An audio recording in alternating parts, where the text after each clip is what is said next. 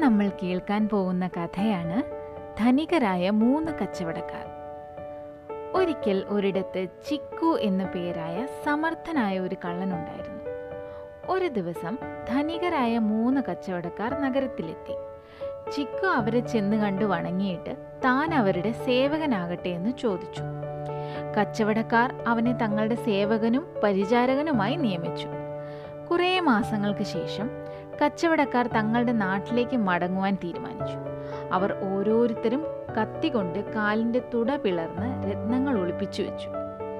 അത് കണ്ടു നിന്ന ചിക്കു അഭ്യർത്ഥിച്ചു പ്രിയ യജമാനന്മാരെ എന്നെ കൂടി കൊണ്ടുപോകൂ ഞാൻ നിങ്ങളെ സേവിച്ചു കൊള്ളാം അവർ അവനെയും ഒപ്പം കൂട്ടി.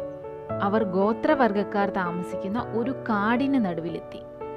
അത് ആൾക്കാരെ കൊള്ളയടിച്ച് ജീവിക്കുന്ന ഒരു വർഗമായിരുന്നു അവരുടെ തലവന് മാന്ത്രിക ശക്തിയുള്ള ഒരു തത്തയുണ്ടായിരുന്നു. കച്ചവടക്കാരെത്തിയ ഉടൻ തത്ത ചിലയ്ക്കുവാൻ തുടങ്ങി.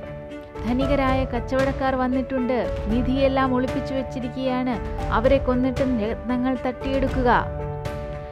ആ കാട്ടാളന്മാർ കച്ചവടക്കാരുടെ വസ്ത്രങ്ങൾ വരെ ഉരിഞ്ഞു നോക്കിയെങ്കിലും ഒന്നും കിട്ടിയില്ല.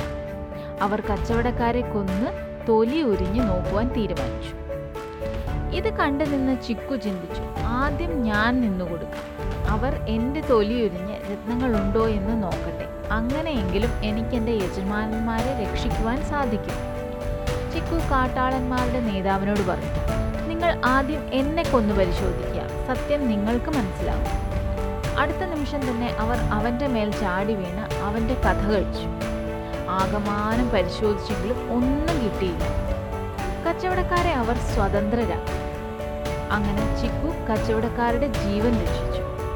ഗുണപാഠം ദുഷ്ടചിന്ത ദുഷ്ടതയിൽ കലാശിക്കുന്നു.